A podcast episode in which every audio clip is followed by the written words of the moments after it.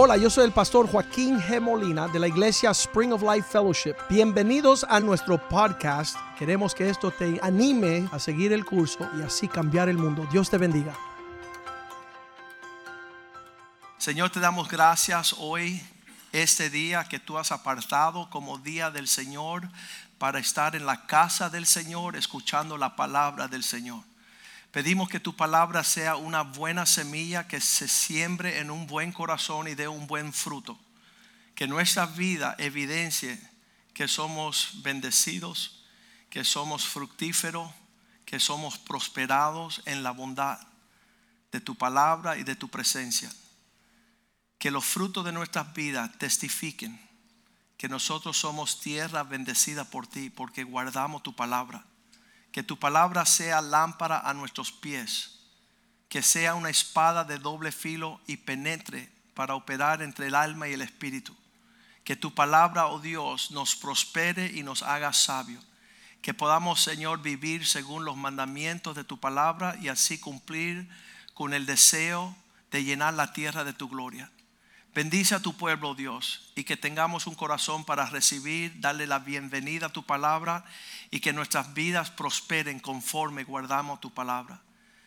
Te damos gracias, Señor, y sabemos que esta palabra no retornará vacía en el nombre de Jesús. Amén y amén. Pues anoche estaba hablando mi hijo, Brandon. Eh, él, no casi nunca comparte porque el que comparte es el mayor que tiene el grupo en su, en su dirección. Él es el que dirige los universitarios y Brandon dirige los más chicos, los, de la edad elemental. Joshua, el hijo mediano, él, él, está con los de la secundaria, ¿no? Y entonces Brandon anoche estaba diciendo que Dios solo se manifiesta en lugar de necesidad. Que si tú muestras ser autosuficiente, en otras palabras, no necesita a Dios, entonces Dios no llega al socorro. Y que él ha aprendido en su vida que mientras más él tiene necesidad de Dios y especialmente durante tiempo de examen, cuando está tomando un examen de bioquímica, él dice ahí necesita a Dios un montón. Y él dice, Dios ayúdame porque yo no puedo.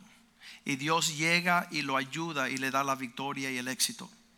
Él dice que en el libro de jueces capítulo 7, Gedeón también era un hombre que iba a pelear una batalla y recauda 22 mil hombres para ir al rescate. Y estos 22 hombres que se reúnen tienen esta fachada, ¿no? Que Dios dice en jueces 7.2, ¿sabe Gedeón? Tú tienes 22 mil hombres, pero el pueblo que está contigo es demasiado numeroso para que yo te entregue a los medianitas en tu mano no sea que se alabe Israel contra mí diciendo, mi mano me ha salvado. Sabemos que es una locura cuando uno va a ir a la, guerra no llevar la gran número de personas o de soldados. Sería tonto dejar soldados en casa. En esta ocasión Dios le dice a Gedeón, no lleve solo 300 hombres, porque yo quiero que ustedes evidencien mi salvación y mi victoria. Y si llevan los 22 mil hombres, van a decir que ustedes fueron los que lo hicieron. Dios disminuyó la cantidad de hombres que iban a acompañar a Gedeón para que solamente fueran 300 hombres. Y él dice, en manos de 300 hombres yo te voy a dar la victoria y voy a libertar al pueblo. Muchas veces no queremos sernos débiles porque la vida nos ha enseñado a ser fuertes desarrollamos un deseo de crecer con tanta fuerza y tanta autosuficiencia que ya no necesitamos nuestros padres, nuestros familiares, nuestra iglesia. La tristeza que yo escuché este mes, dos de los niños que llegaron aquí de 8 y 9 años, que ahora tienen 25 y 27 años, me escriben y me dicen, pastor, ya no te necesito. Y yo dije, qué triste un hombre que piensa que no necesita un pastor. Qué triste un hombre que dice que ya no necesita a sus padres. Qué triste es el hombre que es autosuficiencia, autosuficiente y camina en sus propias fuerzas, porque éste tampoco buscará la mano de Dios para ayudarle. Aquellos de nosotros que reconocemos la necesidad que tenemos de Dios, yo me acuerdo estar en la universidad y decían los compañeros míos, Joaquín, tú usas a Dios como un amuleto. Y yo decía, no, lo uso como una silla de esa, ¿cómo se llama?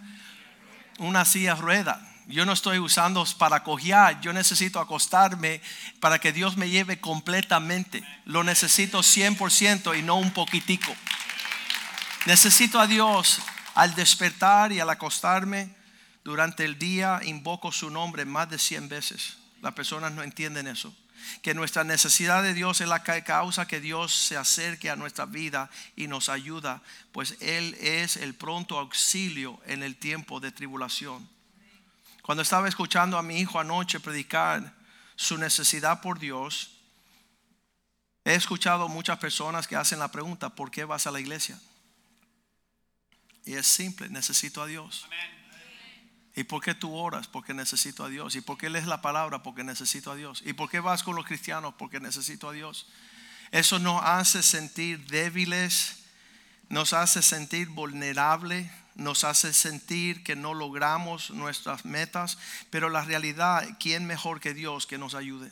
En Primera de Reyes 18 tenemos la historia de Elías, de Eliseo, que va a la batalla contra los profetas de Baal. Y él le dice, encuéntrense conmigo, Primera de Reyes 18, versículo 19. Dile a todos los profetas de Baal y los 400 profetas de Acera que se sientan a la mesa de Jezabel, que se encuentren conmigo en el monte Carmelo. Y él citó a estos falsos profetas a ir para mostrarle una evidencia del Dios de Israel. Dice la palabra de Dios que mientras que los profetas escogieron clamar a Dios para que Él contestara a, Baal, para que Él contestara mandando fuego sobre la ofrenda, el sacrificio. Dice que cuando ellos clamaron, versículo 26, no hubiese quien escuchase. Dice que ellos, pero no había voz ni quien responder. Entre tanto, ellos andaban saltando cerca del altar que habían hecho. Ellos estaban tratando de mostrar que su Dios iba a moverse a favor de ellos. Dice el versículo 28 que ellos empezaron a gritar a voz alta y empezaron a cortarse, dando sacrificios de sangre de acuerdo a sus costumbres, para chorrear la sangre sobre ellos. Mientras más ellos actuaban para que se presentaran su Dios, dice la Biblia en el versículo 29 que entre aquellos profetas de Baal, tanto que se llegaba la hora de ofrecer el sacrificio, pero no hubo ninguna voz, ni nadie que respondiese ni escuchase. Usted y yo venimos de una tradición cubana, afro-cubana, donde le hemos ofrecido sangre de gallina, sangre de chivo, sangre de palomas, pero no conocemos la sangre de Cristo. La sangre de Cristo es la sangre más poderosa que hay. Y nuestras familias no han conocido ese sacrificio hace dos mil años en la cruz de Calvario. Pero aquí Eliseo se encuentra contra los enemigos que están tratando de ver cómo se mueve el Dios de ellos y no hay voz que responda. En el versículo 30 él les invita a ellos a acercarse al altar de Él. Vengan a ver y Él arregló el altar del Señor que estaba arruinado. Dice la palabra de Dios en el versículo 31 que Eliseo tomó 12 piedras conforme el número de las tribus de los hijos de Jacob, a cual había dado palabra de Jehová diciendo, Israel será tu nombre. Él hace un altar, él presenta el sacrificio versículo 33 dice que él había puesto leña y cortó los bueyes en pedazos y los puso sobre la leña. Ahora él hace algo que yo creo que es semejante a lo que nosotros hemos hecho a lo largo de 21 años, versículo 34. Él pide que se traiga jarrones de agua, llenar cuatro cántaros de agua y derramarlos sobre el sacrificio y sobre la leña. Usted y yo sabemos lo que sucede cuando usted pone agua sobre la leña Y dijo hacerlo otra vez y otra vez. Hicieron tres veces cuatro cántaros de agua. Y dijo aún hacerlo la tercera vez y lo hicieron la tercera vez. Versículo 35 dice que hubo tanta agua que llenó el sacrificio que corría alrededor y llenaba la trinchera, que es la zanja que estaba alrededor del sacrificio. ¿Qué es lo que está haciendo Eliseo en esta situación? Él está diciendo que esto no va a ser coincidencia, no va a ser una chispa del fuego, sino que el Dios Todopoderoso iba a estar presente. Muchas personas me han preguntado a lo largo de los años por qué no se recoge ofrenda en este lugar. Dicen, ¿cuándo van a pasar el cepillo? ¿Cuándo vienen los cubos? Yo digo, no. Aquí si Dios no prospera la obra, yo prefiero no estar parado aquí. En 21 años nunca le hemos pedido un kilo a nadie. Y Dios todos los meses nos suple en abundancia de manera sobrenatural. En una forma súper bendecida. Un hombre me dice, ven acá y con qué se paga todo esto. Y le digo, con el dinero que tú no das. Qué miserables son los pobres que no conocen que Dios es el que nos sostiene, el que nos prospera. Cuando este profeta empezó a llenar la ofrenda, el sacrificio, la leña, todo con agua, dice el versículo 36, que entonces cuando llegó la hora de ofrecer el sacrificio, se acercó el profeta Elías y dijo, Jehová, Dios de Abraham, de Isaac y de Israel, sea hoy manifiesto que tú eres Dios en Israel y que yo soy tu siervo y que por mandato tuyo he hecho todas estas cosas. Versículo 37.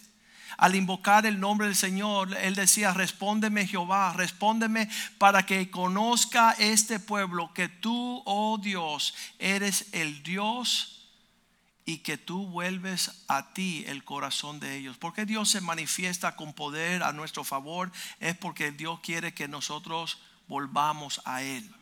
No hay razón por la cual tú vives esta vida sin Dios. Venimos de abuelos y bisabuelos que nunca invocaron el nombre de Dios porque eran autosuficientes. Ellos hacían sus propios logros, sus propios éxitos y se jactaban de su prosperidad. Pero aquí el profeta nos enseña levantar voz y esperar en Dios. Versículo 38 dice que cuando Dios respondió, cayó fuego de Jehová y consumió el sacrificio, quemó la leña, las piedras, el polvo y aún lamió el agua que estaba en la zanja. ¿Qué significa eso? Significa que Dios es mucho más poderoso que lo que podamos hacer nosotros. A través de los años ya me gusta ah, siempre mencionar el Salmo 100, versículo 3 cuando dice íntimamente acércate a Dios.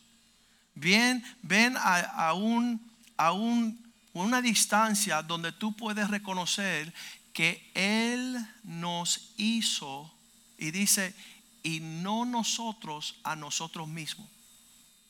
Pueblo suyo somos, ovejas de su prado.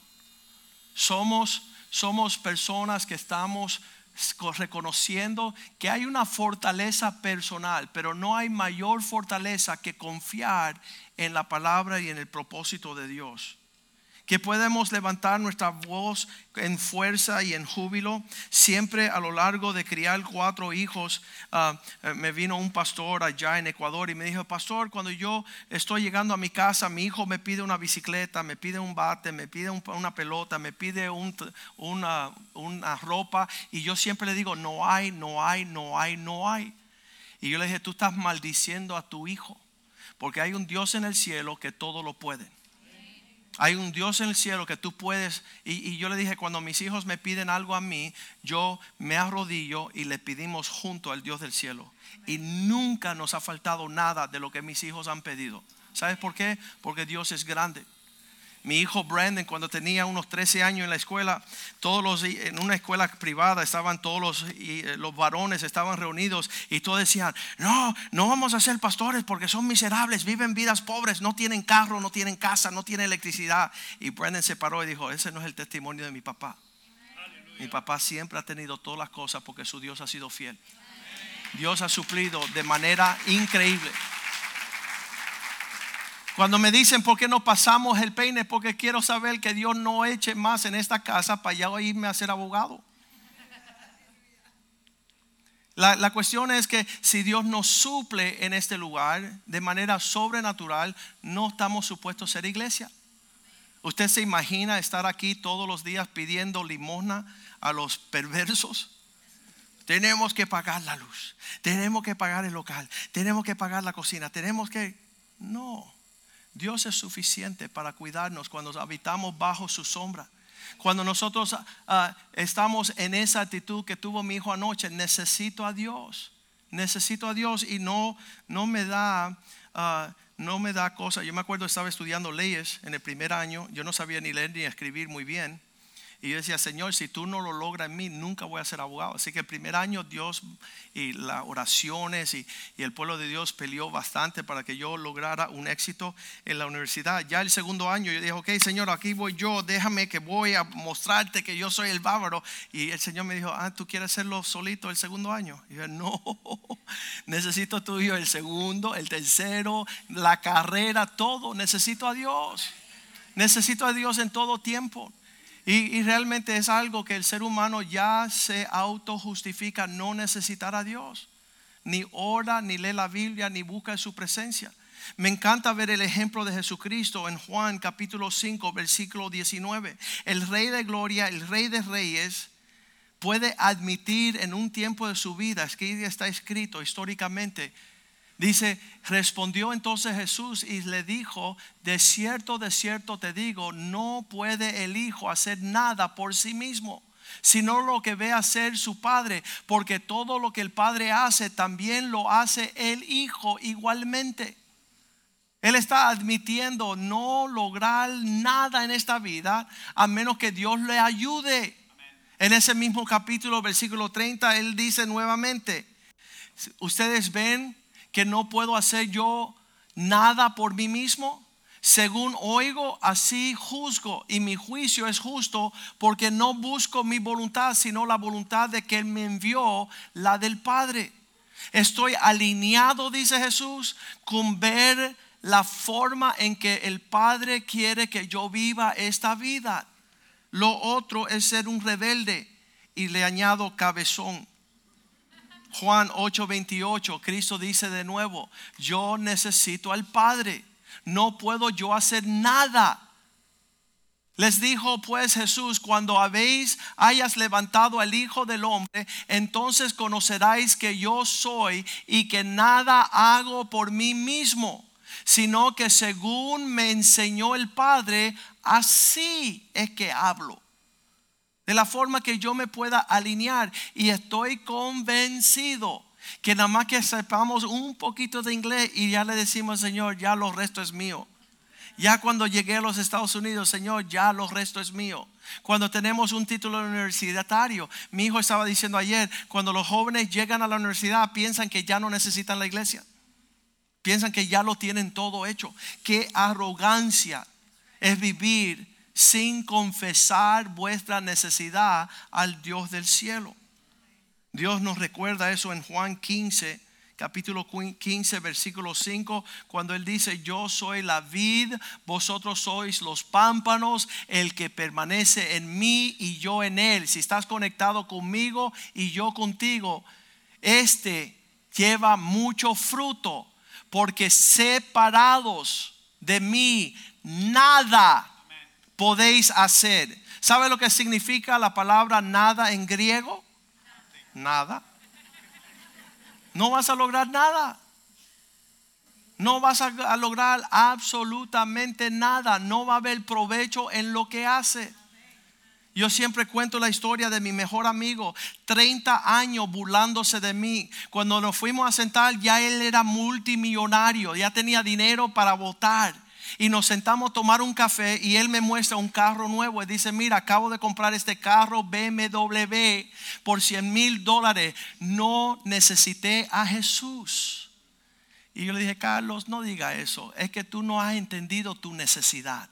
Pero no digas que tú no necesitas a Jesús. A los seis meses, su hijo mayor abría el portaguante, sacaba la 38 y se quitaba la vida. Y él me llamó urgente, necesito a Jesús. Necesito a Jesús. Qué triste que el hombre tiene que estar enfrentado con su necesidad sin confesar que aparte de Dios nada puede hacer. Y Dios es así. Muchas personas no entienden la Biblia porque dicen en un instante nada podemos hacer. Y después Filipenses 4:13 dice, todo lo puedo en Cristo que me fortalece. Vamos del nada al todo en un instante. Nada podéis hacer. Filipenses 4:13, todo lo puedo en Cristo que me fortalece. Mira qué rápido tú puedes despertar de tu necedad, de ser cabezón y, terco. Que tú reconozcas tu necesidad para que vayas a otro nivel, tú y tus hijos. Qué horrible no enseñarle a tus hijos invocar al Dios del cielo. Invocar la ayuda de aquel cuya diestra no se detiene para ayudarnos sumamente importante que nosotros este día captemos ese mensaje que trajo mi hijo anoche. Yo decía, wow, yo necesito traer este mensaje a la iglesia. ¿Cuántos dicen amén? Necesitamos recordarnos de nuestra necesidad. Salmo 16, 2 dice, Señor, tú eres sobre todas las cosas Oh alma mía, dijiste a Dios, tú eres Señor. Nada, no hay para mí bien fuera de ti. ¿A qué fuiste a buscar? Bueno, es que yo no tenía, sabes, todo lo tienes en Cristo. No busques fuera de Él nada, porque será tu destrucción, tu ruina, será tu tiniebla, será tu tristeza. Qué, qué, qué tremendo. Yo estaba súper orgulloso que mi hijo anoche él no confía en su título universitario. Él no confía en la prosperidad económica que pueda alcanzar en lo natural, sino que él dice, él, estaba diciéndole a los jóvenes anoche, pongan su confianza en el Dios del cielo, no falten el domingo en la iglesia.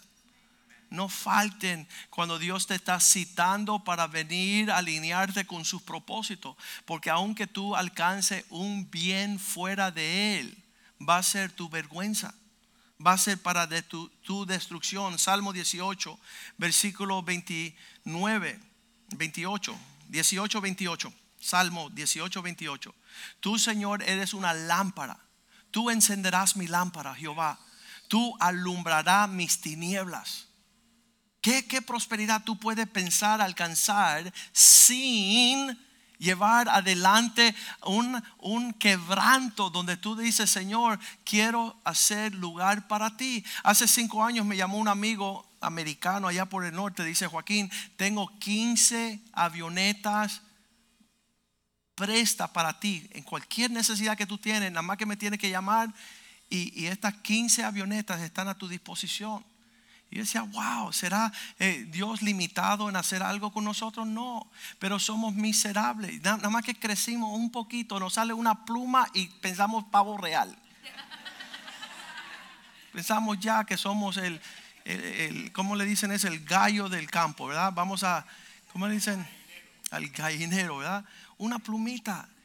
Y Dios te la tiene que quitar, esa pobre plumita que tienes para que tú aprendas que tú eres un guanajo. Que Dios tenga misericordia de nosotros. ¿Por qué no podemos servir a Dios con alegría? Por la abundancia de todas sus bondades. Versículo 29 dice, Señor, no solamente tú vas a alumbrar mi sendero, sino contigo desbarataré los ejércitos. Voy a poder luchar contra toda potestad y con mi Dios asaltaré muros voy a poder brincar todas las limitaciones que puedan existir en la vida. A mí me decían cuando yo era joven, estos impíos, Joaquín, tú nunca vas a ser abogado. Joaquín, tú nunca te vas a casar. Joaquín, tú nunca vas a tener familia. Joaquín, tú nunca vas a tener hijos. Joaquín, tú nunca vas a ser pastor. Joaquín, no vas a tener iglesia. Joaquín, no vas a cambiar el mundo. ¿Sabes qué? Mi confianza es en Dios. Dios. Y en cada logro, cada prosperidad, me quebranto decir, Señor, nada puedo hacer sin ti. No puedo ser esposo, no puedo ser papá. Me he quebrantado en la presencia del Señor diciendo, Señor, si yo confío en ti, mis hijos van a ser bienaventurados y bendecidos. Ahora lidia tú con un corazón bien perverso. Yo le estaba diciendo a la iglesia en el primer servicio que yo soy jinete de caballo desde los ocho años. Estoy en el campo, estoy montando caballos y nunca ningún caballo me ha botado a mí. Y yo me encantan los caballos. Y ando como un cowboy, estoy fijo, pero hace 10 años estaba en un caballo, mi caballo, y estaba levantándose y levantándose ese caballo. Decía, viste que no me puede tumbar. Y de repente hizo así para atrás y cayó de espalda y yo iba a quedar parapléjico. Y yo dije, ¿cómo sucedió esto? El Señor me dijo, todos esos años que no te caía, era yo que no te dejaba caer. No eras tú, no eres jinete nada, tú eres un payaso. Pensamos que somos algo, no somos nada. Y Dios te lo hace sentir en un instante. Dios sabe humillar al arrogante, al soberbio. Y yo decía, Señor, entonces no soy jinete. Decía, no. Yo era el que te mantenía sobre el caballo todos esos años. Desde los 8 hasta los 38. Ahí vendí el caballo. Lo regalé. Señor, tú vas a pelear mis batallas. Tu diestra no me va a dejar caer. Versículo 30. Dios, Salmo 18, 30. Dios, tus caminos son perfectos. Tu palabra, Señor tú la guardas. Escudo es a todos los que en Él esperan. Dios es suficiente para guardarnos. 32, versículo 32. Dios, no, perdón, 31. Um, ¿Quién es Dios sino solo Dios? ¿Y qué roca hay fuera de nuestro Dios? ¿Dónde usted puede edificar bien si no es en Dios? Hacer las cosas de la forma de Dios. Qué prepotente el hombre que piensa que no necesita a Dios. Y que todavía pregunta, ¿por qué vas a la iglesia? Y tú le puedes suspirar ahí en el oído, idiota, porque necesito a Dios. Porque parece ser que hay personas en este mundo que piensan que Dios no necesita. Mi amigo Carlos se aconsejó rápido de su necesidad cuando perdió su hijo cuando vino la consecuencia de su arrogancia. Versículo 32, si Dios me arma y me ciñe de poder, Él es el quien me hace perfecto mi camino. Versículo 33, Dios empieza a alinear todas las cosas. Quien hace mis pies como de siervas para ir a las alturas de esta vida y me hace estar firme sobre las alturas. Hay personas que llegan aquí bien arriba y no duermen de noche porque piensan que fueron ellos la que les dio la prosperidad. Dios quiere que nosotros subamos a las alturas, pero estar en nuestros pies firmes en la humildad de la necesidad del Señor. Versículo 34, Él nos enseña cómo pelear las batallas. Él adiestra mis manos para la batalla, para entesar con mis brazos el arco de bronce. Él es que me ayuda también. Versículo 35. Un escudo de tu salvación. Tu diestra me sustenta y tu benignidad me ha engrandecido. Es la bondad de Dios que hace prosperar y ensanchar nuestro camino. Versículo 36. Ensanchaste mis pasos debajo de mí y mis pies no han resbalado. Me encanta como David confiaba en el Señor. Era su necesidad continua. Él no iba a caer, él no iba a, perder sus batallas. Salmo 121, versículo 1 dice, alzaré mis ojos a los montes, porque de ahí viene mi socorro. Mi socorro, versículo 2, viene de Jehová que hizo los cielos y la tierra. Él no tiene límite de saber darnos sabiduría para todas las cosas. Versículo 3, Él no va a permitir que mis pies resbalen. No dará tu pies al resbaladero, ni se dormirá el que te guarda. Dice la palabra de Dios que cuando cayó el fuego del cielo lamió el agua, la leña, el sacrificio, todo lo que estaba presente, porque Dios es suficiente. Deuteronomio 8:18 dice, yo Dios soy aquel que te enseño cómo prosperar hasta tener vasta riqueza, provisión. Sino acuérdate que Jehová tu Dios, porque Él te da la potestad, el poder para hacer las riquezas para dejar saber y confirmar su pacto que juró a vuestros padres como hasta este día. Es bien importante que nosotros no seamos tan prepotentes de enseñar a nuestros hijos que ya no necesitan a la iglesia, al pastor, a su familia, porque van a caer en gran ruinas. Van a caer en gran ruinas. Hay personas que están robando sus diezmos y sus ofrendas. El Señor piensa que van a prosperar más si detienen lo que Dios les pide. Él nos lleva a una flaqueza, a una debilidad para mostrar su gran poder.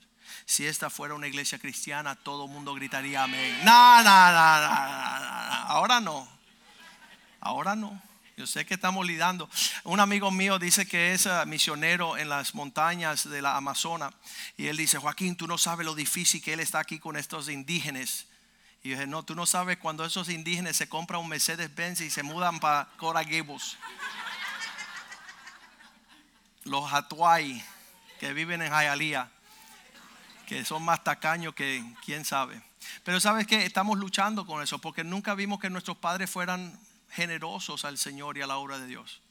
Nunca vimos ellos confiar en el Dios del cielo. Pero Dios sí quiere que nosotros seamos ese pueblo. Salmo 103, versículo 14, dice la Biblia que Él conoce nuestra condición. ¿Cuál es nuestra condición? Que somos polvo. Él se acuerda que somos polvo. ¿De dónde nos tomó? Del polvo. Pero nos ponemos un traje y ya somos un polvo sofisticado. Manejamos un carrito medio pelo ahí y pensamos que somos tremendo punto, ¿no? No. Dios quiere llenarte de una bendición para que todos reconozcan que es Dios en ti. Dios en ti. No tú. No tu autosuficiencia, no lo que tú puedas hacer, no lo que tú has logrado, sino lo que Dios en su misericordia. Mira a Alex Paella, qué contento está. Porque finalmente dejó, ven acá Alex, por favor. Este hombre tiene que testificar. Este hombre decía que él veía en Cuba cómo traían plátano y cómo traían ratón. ¿Qué ofrecían ustedes a esos dioses falsos? Y él siempre estaba buscando la forma de ofrecer un sacrificio, un, un gallo. ¿Qué, te pedían a ti? ¿Un gallo, una gallina, un chivo? ¿Dónde se saca eso en Cuba si no hay comida? Testifica ahí tu niñez. Imagínate. Eh, mi bisabuelo por parte de padre tenía un pacto con el diablo. ¿Quién es eso? ¿Eh? ¿Cómo se hace eso? Ah, bueno, pregúntale a la familia. No un compromiso con el diablo. Sí, un pacto. Él tenía una cinta en la muñeca que se le hundió en la carne. Es lo poco que puedo saber, eh, pude saber. ¿Ese es tu abuelo? Bisabuelo. Entonces, a través de eso, eh, un, fue sistemático. Como no tenían a Dios, fue generando caos en la familia y hasta que llegó a mí y un día mis padres me llevan a, a La Habana Vieja hacer un despojo. ¿Qué es eso? Eso, candela, tú sabes cuando tú entras ahí eso... eso es zoológico, a ver que los leones. Entonces yo decía, ¿por qué matan un pollo y todo eso? Imagínate, de 7, 8 años yo no entendía eso. Oye, lo hicieron por una sola vez. Yo oí una sola vez eso y sirvió para cuando ya yo fuera grande, yo fuera a buscar refugio en eso porque me habían marcado. Wow. Entonces, ¿Qué edad fuiste buscando eso? A los 20 años. Entonces yo fui un rebelde que le dije a mi mamá, adiós, hasta aquí. Y siempre me fui solo para la calle y, y hacía mi vida, comía donde fuera y me bañaba y seguía tomando ron, alcohol y dominó. Y, y te llevaste la más fea de la ciudad. Bueno, ya esa la tenía apartada el Señor para mí. Pero gloria a Dios, yo siempre, yo siempre tenía, yo decía, ¿para qué mis padres me trajeron a este mundo? Porque imagínate, nunca me atendieron. Eh, mis padres, aún hoy, pues, hoy en día no se saben ni mis colores, ni cuál es mi comida favorita, ni nada, porque eh, no les enseñaron eso. Mi madre es huérfana a los dos años y, y su papá la entrega a su abuela y más nunca lo vio. ¿Tú sabes lo que es más nunca lo vio? Entonces mi mamá se cría con esa agresividad que nos las traspasa a nosotros y, y todos esos frutos de negatividad entre las dos familias eh, no da nada, nada, bueno, ¿me entiendes? pero siempre el Señor tiene un plan, si, si tú le dejas, ¿me entiendes? Porque Jesus. Thank you, Lord. Thank eh. ¿Cuántas veces el Señor, si, si te pones a pensar, eh, te- se te mostró? Y porque a veces mi esposo y yo decimos, pero es que no entienden el Señor. Y yo digo, oye, tómate tu tiempo. Nosotros éramos así. Desde que nos presentaron al Señor pasó como ocho años para que nosotros tuviésemos la oportunidad de abrir nuestro corazón. Pero el Señor está tratando, tú, tú le explicas a la gente, pero tú tienes que dejar la semilla y, y dejar que el Señor trate con, con las personas, ¿me entiendes? Porque si le sigues insistiendo va, va a ser peor. Tienes que dejar que el Espíritu Santo te, te guíe. Mi mejor amigo, yo acababa de convertirme, le prediqué y, y lo que hizo fue correr para los santeros. Eh, y tiene que ser un balance. Pero gloria a Dios, ahí estamos, Super tú sabes. Eh, ¿Algo más quiere que.? Aquí hay bastante. hay material para toda la tarde. Si usted imagina qué hace este hombre, gloria a Dios, de un aplauso al Señor.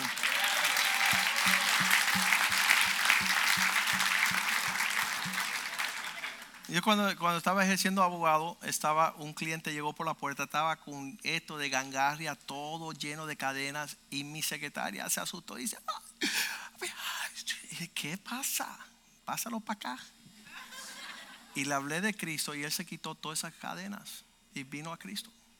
Y realmente esto es un milagro andante, caminando. Porque la bondad del Señor, la bondad del Señor.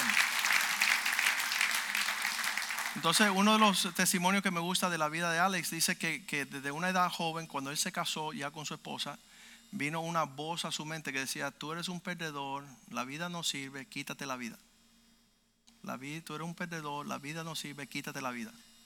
Pero él me dice a mí que también te decía que matara a Yamima. ¿Qué tiene que ver ella con nada? Bueno, imagínate, aquello era como un martillo en la cabeza todos los días. Y yo le dije, tú, sin Testifica saber, de eso, testifica de eso. sin- aquella voz fue creciendo y creciendo y creciendo. Y yo sin saber de, de dónde venía esa voz, eh, yo le dije, tú estabas muy equivocado, yo estoy muy joven para eso y ahora mismo te vas. Pero la cuestión es que ya mi esposa le había orado al Señor y, y el Señor escuchó su, su oración.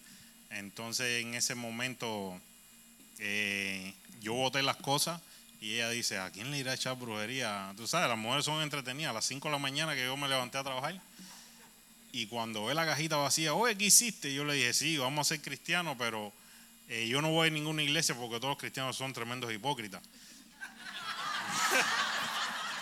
la verdad, es la verdad. ¿Cómo ser? ¿Cómo ser? Sí, porque es verdad. había- Testifica, testifica. habían cristianos en la familia que, tú sabes, no. Él decía que él era más cristiano que los y cristianos. yo le decía así, Dice. ¿para qué yo voy a ir a una iglesia si yo soy más cristiano que los cristianos? Pero siempre, siempre había algo y que ahí estaba el Señor en medio de nosotros y fue un trato de poco a poco. Entonces yo no entendía la Biblia y se aparecen unas cristianas supuestamente que eran mormonas y me invitan a su iglesia. Yo le dije a Yemi, ya vamos a entender la Biblia, vamos a una iglesia. Y cuando entramos allí, bueno, para mí eso fue algo, tú sabes, eh, pero mi esposa dijo, yo nunca, yo he entrado a iglesia y yo nunca he visto esto que te hablen del libro de Jofes y, y toda esa cuestión. Aquí no hablan de Cristo. Y volvió por segunda vez y le habló al Señor. Entonces venía, venía el primo de hablar con Gerardo que dice, oye, yo, yo he oído a pocos pastores que están en serio y ese es un pastor que está en serio. Y lo oyó, no, no se le presentó.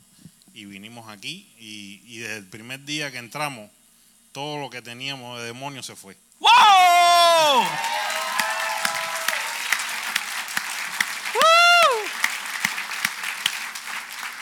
Nosotros ese día no entendimos ni papa, porque Dice que el primer día que llegaron no entendieron ni una palabra, pero sí se fue esa voz que le decía, mátate.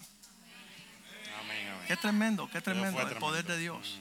Y entonces volvieron una segunda vez para poder entender. No, no, no. Yo cuando salí, Jimmy me miró, yo la miré y ese encanto, tú sabes, yo dije, oh, aquí hay que volver de nuevo.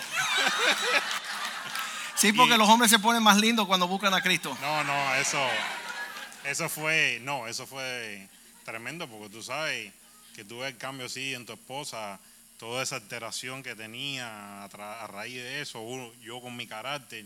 Y que ¿Tú tenías carácter? Qué, No. qué raro que el hombre cubano tenga carácter. Mira eso. Entonces yo dije, aquí hay que volver a esta iglesia y, y llega un día, porque nosotros éramos unos domingueros, y yo decía que, tú sabes, el tiempo, es mucho tiempo venir tantas veces a la iglesia, ¿para qué es eso? Eh, uno está muy joven para estar gastando el tiempo en, en un lugar aquí metido. Y venía aquí los domingos, esa es la verdad, pero un día me... ¿Dominguero se llama Sí, eso? sí, sí, sí, eso. Eso suena bien. dominguero. Entonces, pero un día, en la reunión de hombres, el Señor me toca y llego con- contento y le digo, Yemi, la clave está en asistir. La clave está en asistir. Y dice Yemi, no, eso no es obligado. Y yo dije, bueno, tiene razón. Señor, Trata con ella. y, y ella ¿Cuántas, cuántas mujeres mandan en casa? No levanten la mano. Él me dice, quiero buscarte a Dios. Nana, nina. ok, Entonces, eso así- no, ya ella misma no es así, ¿verdad? No, no, no. El Señor al momento contestó y, y ahí empezó a ir a casa de y dijo, oye, apúrate que me cogen la silla. Y yo dije, wow, Señor, de verdad que tú eres. Eh, y todo fue así, eh, los dos a la vez. De verdad que gracias al Señor, porque hay muchos matrimonios que. a Están veces- separados, divididos. No, sí, no. La, uno está en fuego y el otro no, no lo entiende. Y eso nos ayudó a crecer. Y de verdad que gracias a mi esposa, que, que siempre está, oye, y yo empiezo a temblar nada más que dice, oye, mira, porque. Yo digo, estaba con la sabiduría de Nani Clarita que el Señor le da.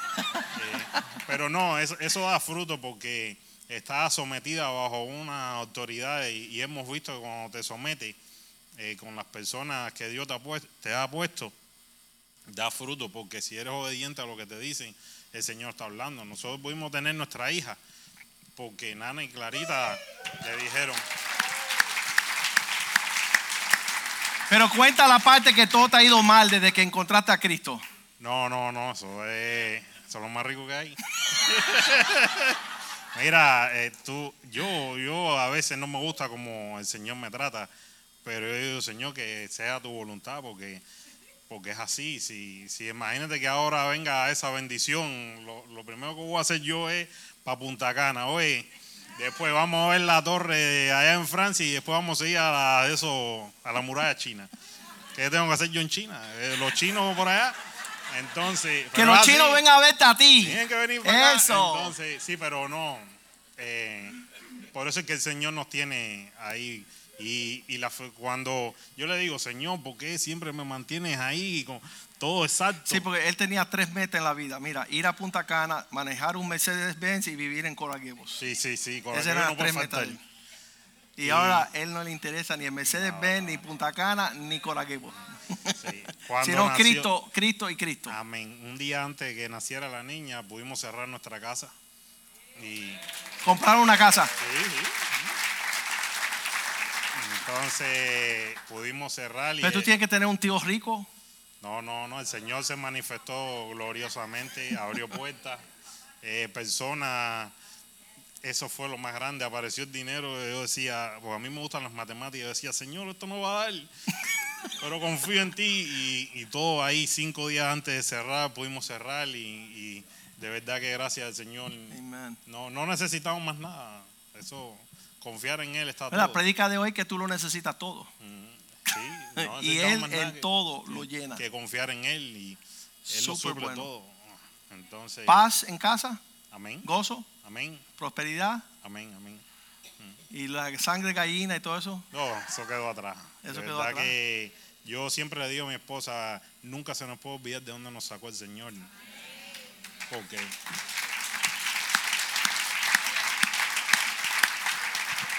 porque sí, eh, eh, y inculcarle a nuestra hija, porque la, nuestra hija na- Nace en bendición. Nació en bendición, el frío lleno de chuleta, de helado, y nosotros que corriente, aire acondicionado, nosotros que no tuvimos nada, eh, eh, tenemos el temor del Señor en parte por esas cosas, pero hay que inculcarle. y- Buscarle un buen esposo.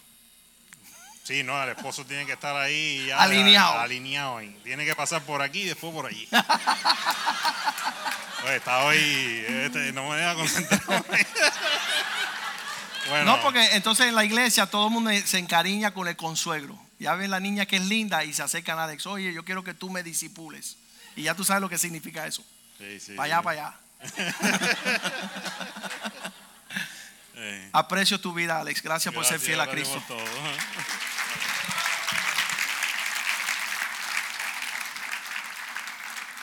Hay una gran herencia en Cristo Jesús y realmente necesitamos mostrar y confesar nuestra necesidad de Él. Ese es el mensaje de hoy. Vamos a ponernos de pie, pedirle a los músicos que me acompañen. Yo no sé si hay una canción por ahí que dice yo te necesito, debe de existir. Una canción que diga Señor, no puedo vivir sin ti. No puedo respirar sin ti, no puedo caminar sin ti, no puedo funcionar.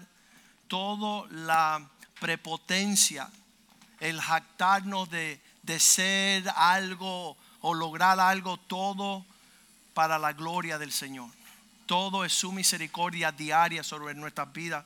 Y doy gracias nuevamente. Este es el mensaje que sus hijos escucharon anoche a través de la, de la vida de Brandon. Y yo, de- yo estaba escuchando esa prédica, yo decía, wow, yo tengo que también recordarle a la iglesia que nosotros tengamos una postura de necesitar a Dios. En Apocalipsis hay un hombre que dice, no tengo necesidad de nada porque he prosperado. Y él dice, no sabes que tú eres maldito, desaventurado, ciego, desnudo. Tú eres una plaga para los tuyos, miserable. Pero el decir yo necesito a Dios es bueno confesarlo esta mañana. En lo que cantamos esta canción puede inclinar tu rostro, cerrar tus ojos y admitir, Señor, gracias por mi esposa. Yo la necesito.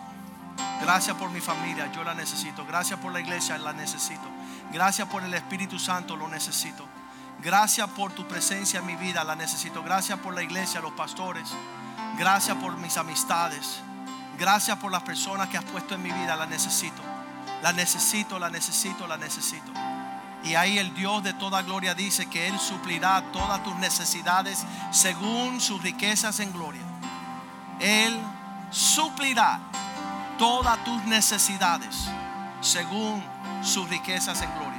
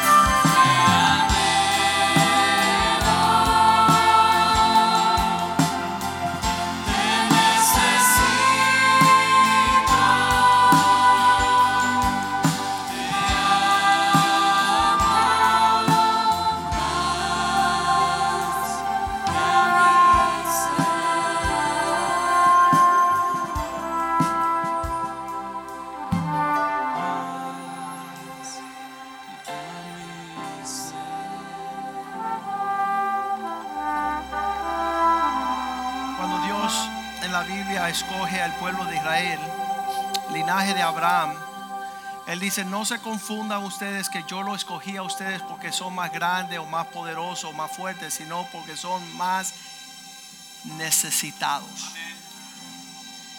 De todos los pueblos en la tierra, el pueblo judío, desde el Dios de los cielos, mira hacia abajo, dice, yo los escogí a ustedes porque eran los más chiquitos, los más insignificantes para mostrar mi poder. Así que yo les invito a ustedes realmente que confiesa a tu esposa, dile, ¿sabes qué? Yo necesito a Dios para ser un buen esposo. Y no que tú eres un buen esposo porque tú eres el cheche. No, tú eres un buen esposo porque Dios tuvo misericordia de ti. Tú eres una buena esposa porque tú necesitas a Dios. Y ese es la, el secreto, lo que es el, el misterio detrás de la prosperidad verdadera, confiar en Dios y que todos los pueblos conozcan. Hay amigos míos que dicen, bueno, Joaquín, es que tú necesitabas eso. Y yo decía, miserable, tú también. Tú también necesitas un Dios todopoderoso. Nada es imposible para Él. Señor, te damos gracias por este día. Te damos gracias por tu presencia en nuestros medios. Te damos gracias que pusiste ese mensaje en el corazón de Brandon. Lo ensanchaste hoy a tu iglesia para que todo el mundo fuera partícipe de esta verdad. Que en nuestra necesidad tú manifestarás tu poder. En nuestra debilidad veremos tu fuerza.